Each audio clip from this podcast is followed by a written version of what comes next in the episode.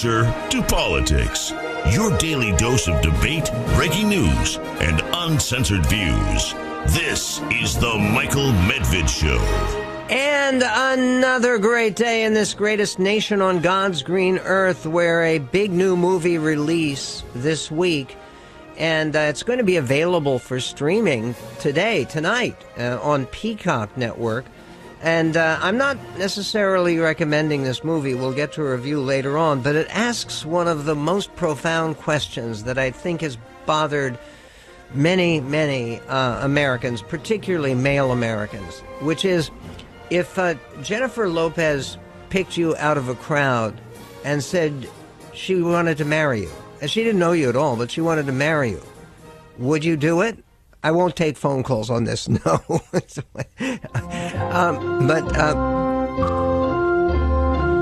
yeah, um, in any event, that's the uh, basically the plot of "Marry Me," and the uh, lucky guy, or is he lucky, is uh, played by Owen Wilson. We will get to re- uh, reviewing that film later on, and later on this hour, we're going to be speaking about an incredibly powerful and disturbing uh, new new book that that may change your thinking very fundamentally on the basis of racism and the association between survival of the fittest mentality and fascism, racism, exploitation, and cruelty uh, of all kinds. What is that uh, survival of the fittest mentality?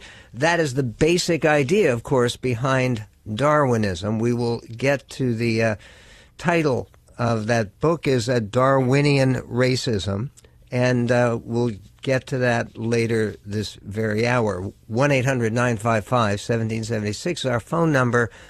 And the, the piece that we were talking about that uh, actually talks about how the Democrats have to shape up and they are on their way to losing an election and losing an election by crushing crushing margins concludes with the recommendations of the author about what Biden can and must do about it and for a, uh, a piece that lays out the case against Biden so well, this formula for how he can save himself is pathetic because it doesn't amount to anything. He, they talk about one of the reasons Biden has been collapsing in the polls is because a lot of the giveaway money that had been authorized initially to deal with the pandemic and some of the hardships of the pandemic, it had been authorized initially under the Trump administration it has been continued and doubled down in terms of the Biden administration, and now they're trying to take it away, and it's rough for people. The um, Aida Chavez points out that uh, as a result of the administration's back-to-back failures, Biden's support is crumbling among all Americans, including some of the most crucial groups in his base: black and Latino voters and young people. Some party leaders, like House Majority Leader Steny Hoyer, number two Democrat in the chamber, are still optimistic despite Biden's approval ratings. I think we're going to hold the majority in the fall. Want to bet? Hoyer told reporters. I know that's contrary to what some people think. It's contrary to what everybody thinks. Holding the majority will be very, very difficult for them in the House of Representatives in particular. And uh, Democrats, Hoyer added, will have a very solid agenda to run on. And that comes at a time when the child tax credit that had been provided uh, by the government, and uh, again, when you put this in in personal terms, like the cost of inflation, just so far, just so far, we are up now to a cost of uh, two hundred and seventy eight dollars that you're spending extra just to take care of your family, $278 a month. So we're talking about more than $3,000 a year. That's a, a very real difference for people. And uh, right now, 60 million children have been receiving up till January 15th, that's when it stopped, these monthly per child payments, helping them stay ahead of inflation by lowering the cost of food, rent, utilities, and childcare so parents can work. Okay, uh, this is by turning what would be normally a tax obligation, including payroll taxes, and making it a tax credit. It's basically a giveaway. But uh, as one example, a working single parent with three kids who owed, say, $5,000 in federal taxes in 2021 qualified for annual federal tax credits of $3,000 per child, or $9,000 total, thus wiping out her federal tax burden and sending the remaining $4,000 credit to the family in equal monthly payments of $333 a month. The result of allowing the program to expire is to impose huge tax increases on struggling families like this. So basically, what she is saying is you've got to restore the additional child tax credit, no question on how to pay for it. And uh, she says now, as inflation hits a 40 year high and COVID 19 cases surge, is a terrible time to effectively hit working families with a major tax increase. Okay, I think that Republicans could agree with that, but uh, then what what do you do about that looming financial catastrophe of the United States now having to pay out a, a debt of uh, $30 trillion with increased interest? I mean, if anybody out there, and I've certainly had this experience, I imagine many of you have, you ever held a, an adjustable rate mortgage? And if you have a substantial mortgage, it makes a real difference when those insurance, when those interest rates go up. And that is uh, directly directly what's going on. James Carville, who is one of the uh, clearly smartest of the Democratic political advisors and gurus, had this to say about, uh, in an interview with CNN, about the way forward for the increasingly desperate Democrats. Clip 11. People want an election about their lives. They don't want an election about a former president. They don't want an election about any of this. And if you show on substantial policies that improve people's lives and you run on that, like we did in 2018, you will be successful. And, you know, I don't know what's going to happen to Donald Trump, but the 1 6 committee, but Manhattan DA, the Fulton County DA, the archives, I have no idea. But what you can do is do the best you can to talk about how you prove an American life and win elections. You know, Franklin Roosevelt said he went from Dr. New Deal to Dr. Win the War. Well, I want to be Dr. Win the election. That's actually a very good line. And then he went on to uh, try to defend the Democrats with a fairly dubious claim. This is clip 10. Crime's an interesting subject. So, what do Democrats need to do in addressing crime, or how do they need to be talking about crime heading into the midterms? They need to get it. They're starting to do that. The president's in, in, increasing funding for police. All right, there are all kinds of things. There was Operation Ceasefire that they did uh, out in Oakland that was very, very successful. You know, we, we can do uh, we can do things. We, we 1994 we passed the crime bill. The crime went down staggering between 94 and 2020. The Democrats have a much better record on on fighting crime than the Republicans do. You had the biggest spike in crime in the third year of a Republican presidency. We need to remind people of that. And th- there's good policies we can put in place. Okay, uh, look, the thing about that 1994 crime bill uh, you know who sponsored that crime bill? Joe Biden. He was one of the co-sponsors, one of the people who drafted it. But now he's disowned it. He said it was a terrible mistake because it did increase the number of people in prison. And guess what? The best way to prevent crime is arresting criminals and putting them away and putting them away for substantial terms. And there's this awful story, and, and I mentioned it before. We will get to it but it, it shows you how crazy we have gotten in terms of not focusing on career violent criminals. We will get to that and more in this greatest nation on The Michael Medved Show.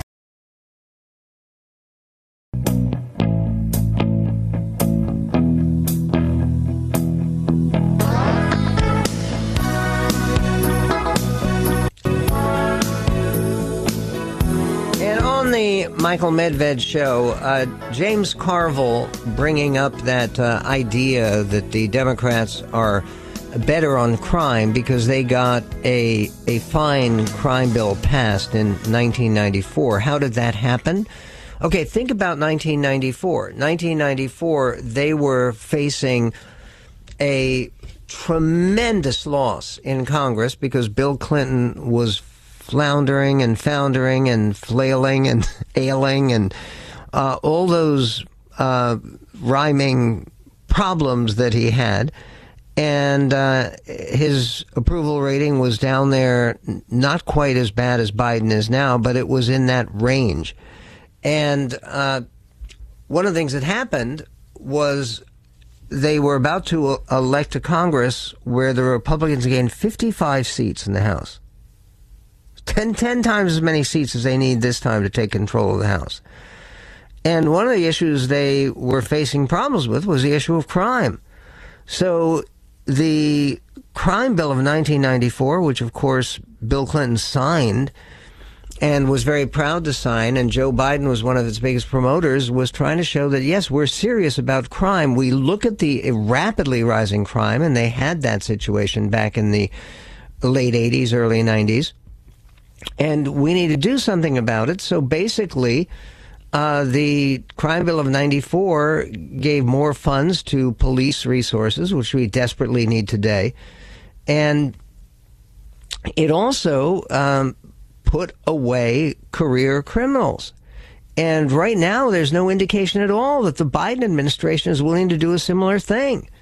And it may have to wait, and uh, it won't have to wait that long until the Republicans do take over at least the House and probably both the House and the Senate, when a Republican Congress can help to moderate a Democratic president, especially one with delusions of transformational grandeur like Joe Biden, you can actually get things done in a number of areas.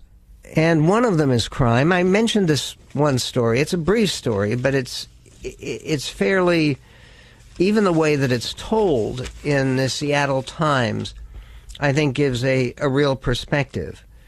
It uh, says Karen Dalton of Seattle was protecting her children when she was caught, shot and killed after a gunman opened fire last week inside a Greyhound bus in Northern California. She was traveling with two of her children. The Butte County Sheriff's Office said that Dalton, who was 43 years old, was among five people who were struck uh, by gunfire in the February 2nd shooting. The victims included Dalton's 11 year old daughter, her family said, but the daughter survived. The man suspected in the shootings was named Asadi Elijah Coleman, 21 years old. He had a partial arraignment Wednesday, and that's two days ago. Uh, Butte County District Attorney Michael Ramsey said uh, the Coleman was charged with one count of murder and four counts of attempted murder. Court records show each count carries a special enhancement for using uh, a weapon and causing great bodily injury. He also faces two counts without enhancement of being a prohibited person in possession of a firearm. And what does that mean? It means he had an extensive criminal and mental health record. He now faces 148 years to life in prison if convicted as charged. But this is going to depend on prosecutors in California actually doing their job and locking locking this failed life up and getting it away from damaging other innocent people. And uh, when you read about this lady and her children, they seem like very nice people. The shooting occurred around 7:30 p.m. as the Los Angeles-bound Greyhound bus made a rest stop at a gas station and a convenience store in Oroville, about 70 miles north of Sacramento. Uh, Coleman, who was the criminal, the shooter, the murderer, who boarded the bus in Redding, California, had been acting, quote, paranoid and said that one of the passengers was an undercover agent who he had to kill. And uh, he opened fire with a 9 millimeter handgun as passengers were beginning to exit just to go out to the rest stop. And apparently, the unfortunate uh, Ms. Dalton, who was killed, didn't get out of the bus in time. After arriving on the scene, uh, deputies heard from passengers that uh, he, the killer, was inside a nearby Walmart. They went into the Walmart and they found the suspect totally naked and acting erratically, it says here, inside the store and arrested him without further incident. I, I think shooting people at random on a bus and then taking all your clothes off and going into a Walmart, uh, and that counts as acting erratically. This is unbelievable. The three other victims are um, in various stages of recovery, some of them still hospitalized. The uh, Dalton's family described her as a stay at home mom who was a very outgoing person with a spunky personality. Her partner said she took a bus on their trip across the country because it was more affordable than booking a flight with two children. Uh, it's still hard to believe. Uh, she said about the. He said about the. Um, the shooting. It's just a senseless act of violence that's going to make it difficult for the family to have any closure. Okay, what does this have to do with anything? I will tell you what it has to do with is right now there's a big controversy about more debates in Olympia in the state of Washington about uh, not gun control but magazine control. They they want to limit the number of bullets you can have in a magazine that you could purchase to 10.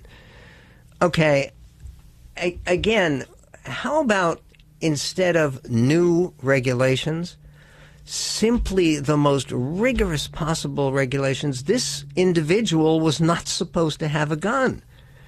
And if we can't close down the illegal trade in firearms and the idea of firearms falling into the hands of some deeply disturbed like this, then really what can the government do? Wouldn't that be the very first thing? Enforce laws we have and, uh, and and and then also be serious about mental illness. It is not normal. It is not acceptable to have dangerous psychos wandering around on their own. There needs to be some kind of commitment process, especially for someone like this. He's 21 years old. Uh, when we come back, we'll be talking about a, uh, a, a dynamite book that uh, talks about the origins of racism intellectually. And uh, we'll get to that coming up on The Medved Show. More of Michael Medved in a moment.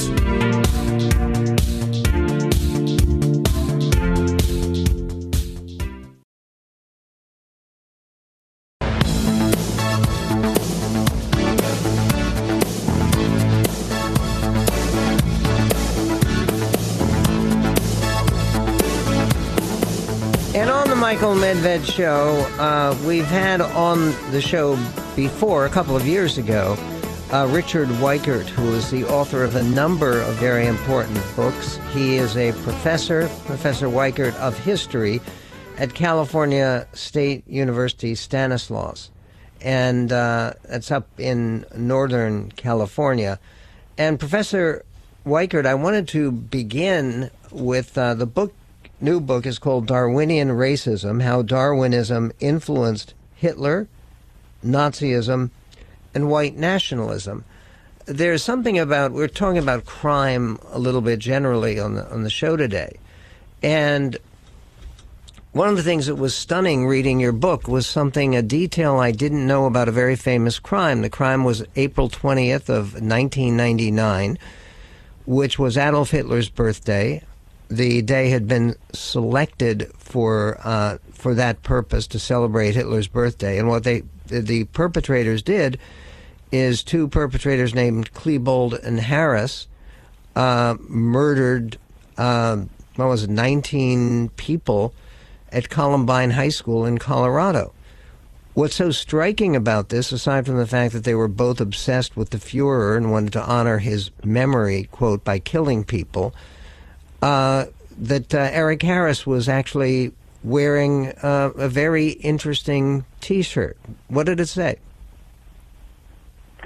Yeah, his T-shirt said "Natural Selection," and if you look at his uh, journals, which I've read, uh, he also does in his journals talk extensively about Darwinism and social Darwinism and the uh, Darwinian struggle for existence between races and such. And part of the whole theory of Nazism, which obviously had permeated uh, the horrible warped minds of these two killers, may they rot in hell, uh, which was the idea of survival of the fittest, said that you had to show your own strength by uh, liquidating the weak.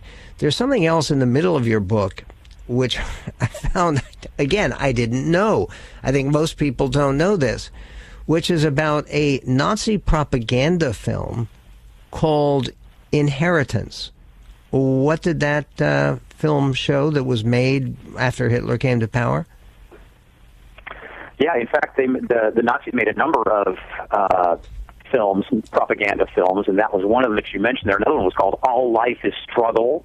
And all of these uh, propaganda films put out by the Racial Policy Office were trying to justify their eugenics program, which was a program to try to uh, breed better humans, essentially.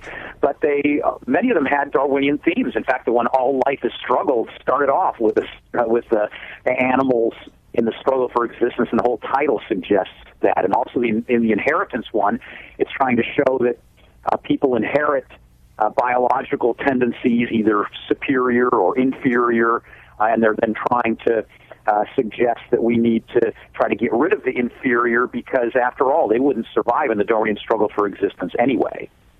Well, your your book is extremely persuasive on the idea that uh, it's not just uh, Hitler taking these great enlightened viewpoints from Charles Darwin and warping them into sick racism uh, but uh, that actually the racism is right there in Darwin's life and work. Is does that survive the fact that uh, Darwin, in fact, was personally opposed to slavery? Can you still indict him with racism? Well, interesting. At the 19th century, there were actually quite a number of people who were abolitionists, that is, opposed to slavery, that were intensely racist. Darwin wasn't alone in that respect. Uh, but if you read Darwin's Descent of Man, he very clearly uh, came out supporting racial hierarchies. That is, that the Europeans were the superior race, and that other races around the world, such as the uh, Native Americans, the Australian Aborigines, black Africans were inferior, and pretty much most, almost all historians of science recognize that and admit that. Now, sometimes will try to make excuses for them by saying that, well, everyone was a racist back then in the Victorian era, which is not quite true, but is but it is true that most people were at that time. But what I find interesting about Darwin's uh, use of racism is, first of all, he used it as evidence for his theory because he had to show that uh, different species had variations within them that could then evolve into separate species eventually if they uh, had enough time.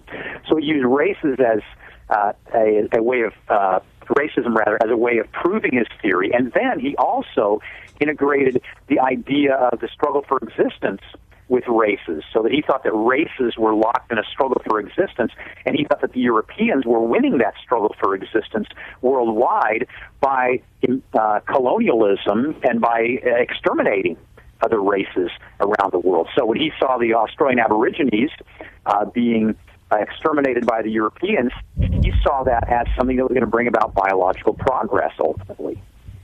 And why is this relevant now? Is there still, uh, do you still find among the white supremacists on the fringe and people who are deeply motivated by racism, the David Dukes of this world, for instance, uh, do they still embrace Darwinian theories?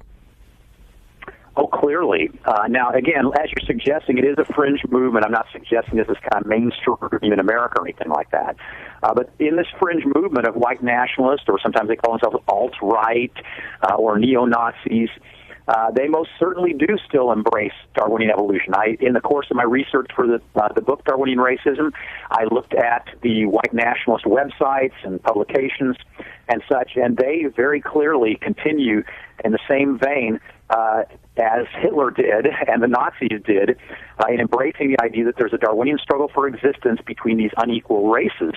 And of course, they're promoting uh, their own white nationalist race. In fact, let me give you a quotation from uh, Richard Spencer, who uh, got a lot of press several years ago. I haven't heard so much about him lately in the press, but about four or five years ago, he was getting a lot of press with his alt-right uh, movement and such. Uh, Spencer published a uh, journal called Radix Journal, an online journal, uh, and in one of the articles that he wrote there, he said, "quote." Group differences exist as consequences of evolution by natural selection. And when he says group differences, of course, he's talking about racial differences, differences between different races. And then he also said, quote, the preference for one's own race is a product of our evolutionary history. Uh, quote, quote. So that's the notion of evolutionary psychology, that the notion that we prefer our own race he thinks is built into us biologically by the evolutionary process. So okay. these ideas are still circulating out there. Again, there's in a fringe uh, movement. They were in the early 20th century. It was uh, pretty much mainstream science, uh, but uh, today it's uh, more on the fringes. Well, I know that Margaret Sanger, among others, was one of the people who embraced some of the early theories of eugenics. The, the book is called Darwinian Racism. One, one quick question here. Given the fact that uh, most of the people on planet Earth, most of the human beings on planet Earth, are not white, how would you reconcile that with the idea of survival of the fittest and natural selection? Isn't nature uh, singling out white people rather than sing- signaling for their continued dominance? Well, uh, during Darwin, basically, Darwin thought that the races had evolved differentially because of geographical isolation and such. And, and interestingly, uh, if you if you move into the, the Nazis, and this is this is not Darwin's idea now that I'm getting into this no moment, but when you move into the Nazis and a lot of the racial ideology that was going on at that time, and by the way, this is still being recycled by white nationalists today, they believed that in Northern Europe there had been uh, harsher climatic conditions that had led to what uh, biologists refer to as selective pressure. And the, the Nazis, and uh, again, it's not just the Nazis, it was scientists of their day, were claiming that these climatic conditions had made the Europeans more intelligent, more cooperative, so thus more moral and such. Which, which is, of course, the whole idea of a master race uh, uh has Darwinian echoes. Uh, the book, Darwinian Racism, it's posted up at our website at michaelmedved.com. The author, Professor Richard Weikart, thanks for joining us and a very disturbing and important book. We'll be right back. The Michael Medved Show, michaelmedved.com.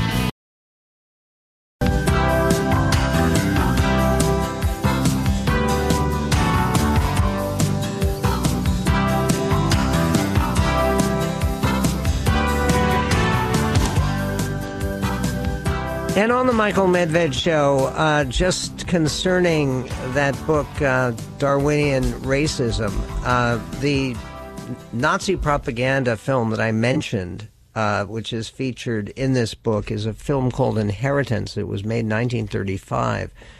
And um, it basically featured a lot of nature footage of animals eating each other to try to emphasize, and including eating their own species, sometimes eating their young. Uh, and it is, uh, there's a great deal of brutality in the animal kingdom. And the idea of showing all of that is showing, yeah, it's a tough world. You know, you, you got to compete, you got to eat, eat the other guys. And there apparently is uh, footage of uh, chimpanzees and others doing violence to one another uh, and then gobbling each other up. Uh, well, I, I, mean, one of them gobbles. I, I, don't think they do it simultaneously. In any event, uh, that brings up a, uh, a claim that was made uh, at a debate at the Oxford Union. And the Oxford Union is a, uh, a, a very time honored, I think it's been around for about 200 years, where students debate various subjects. And uh, we had, in, when, I, when I was in college, we had the Yale Political Union, which, by the way, uh, uh John Kerry uh, at one point was president of the Yale Political Union. That's another story. So at the Oxford Union, they just had a motion to move beyond meat. And they had invited on a um, uh, an eco-feminist theologian, writer, and activist who has worked extensively in the fields of domestic violence and animal advocacy. And her name is Carol Adams. And she spoke on the idea that uh, it's extraordinarily important for society to move beyond meat. A listen. I believe we should move, we should beyond all meat. The assumption that the best protein comes from corpses is a racist belief. How do you know the animal would have picked you to feed off their corpse? 21st century animal eating requires our complicity in a new colonialism. These events especially affect girls and young women. Your hamburger comes with a dose of misogyny. Popular culture is flooded with references to sexy cows, sexy pigs, sexy chickens, sexy fishes, who all just want to have fun. Okay, sexy fishes? Are we talking about Finding Nemo? Or, I mean, seriously, uh, and yeah, I guess Jaws would be an example. no, that's back to the survival of the fittest. Um, this is really extraordinary. And, and the idea that eating meat is particularly harmful for women, it comes with a side dose of misogyny. Would you like misogyny with those fries? Oh, no, fries are not meat. Would you like uh, misogyny with those chicken nuggets? Actually, some of the vegetarian chicken nuggets made by Morningstar Farms are pretty good, but they're vegetarian, so they're irrelevant here if someone wants to explain to me why eating meat would be misogynistic, it would be anti female, I, I, don't know of any meat product where uh, you're supposed to eat just the female. Uh, no, I mean, uh, again, there are there are fowl. I think they uh, roosters get it too. Uh, then, then there is this about masculinity uh, uh, and whiteness, which is a part of the problem. Listen. Meat eating is also one of the ways gender based structures of oppression are perpetuated. Masculinity, a construct of the gender binary facing constant destabilization, feels always under threat, and eating animals is its protection racket white supremacists weapon, weaponized it, eating meat, eggs, and dairy. And the baiting of liberal men as so called soy boys are all part of the neo Nazi messaging. Neo Nazi messaging? Uh, really? Uh, again, there's also racism involved, apparently. And is that racism for considering human beings to be different from animals? Or what exactly? Uh, listen. To say you care about animals is considered a sign of weakness in a world still committed to the gender binary. Meat eaters, like anti abortionists, have forgotten that one quality of non existence is not having awareness about existence. When all else fails, meat eaters assert that animals are not our equals. I heard all your laughter. I know some of these must be new ideas, or you think they're fringe or whatever. Our whiteness is part of the problem of meat eating. What? Uh, Our I- whiteness is part of the problem of meat eating. Okay, uh, whiteness and meat eating do not necessarily uh, go together.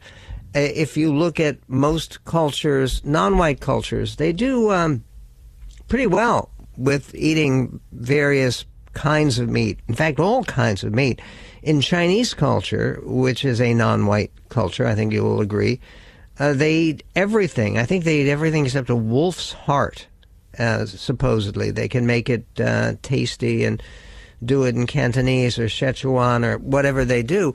Look, this is a, a, a subject of some interest to me because, as people probably know, I haven't. Uh, we don't.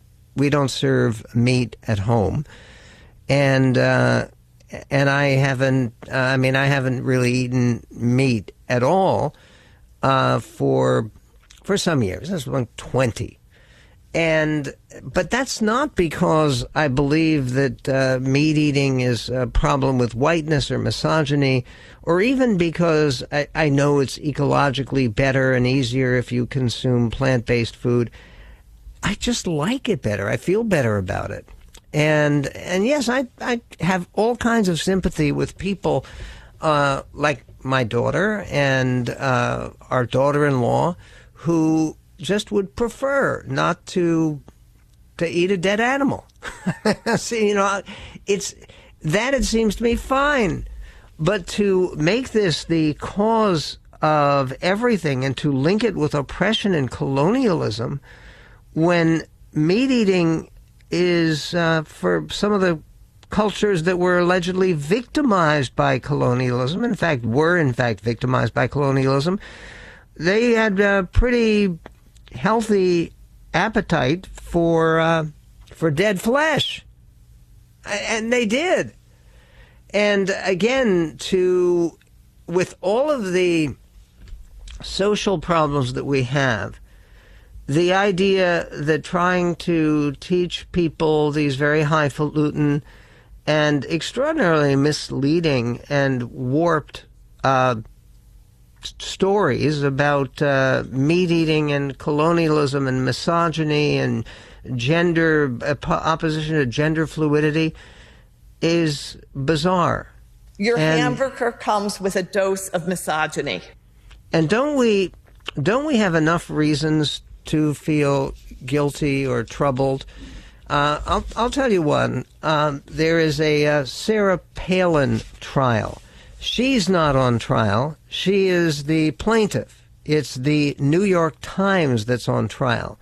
And she gave testimony yesterday that uh, wasn't so well received, apparently. After the um, jury left for the day, U.S. District Judge Jed Rakoff ruled that he wouldn't allow ju- uh, jurors to consider imposing punitive damages against the New York Times, a decision that could substantially limit the size of any monetary award to Ms. Palin if she wins.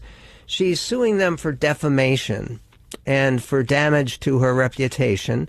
And there's no question her reputation has been damaged, not because of any of the stories they had about her or her behavior, but uh, allegedly for having contributed uh, through a an ad that she did that was a partisan Republican ad that showed 20 members of Congress, all Democrats who were in the crosshairs, that that's allegedly, according to something that was put into the New York Times, had some connection to the shooting of Gabby Giffords in Arizona, where she was critically injured, and I think there were seven other people who were killed. There was no connection. The uh, the killer, the shooter, Loughner, was not even a conservative, and he had never seen that ad. They corrected the error of the New York Times within 24 hours. But Palin says that this did so much damage to her that she's suing now.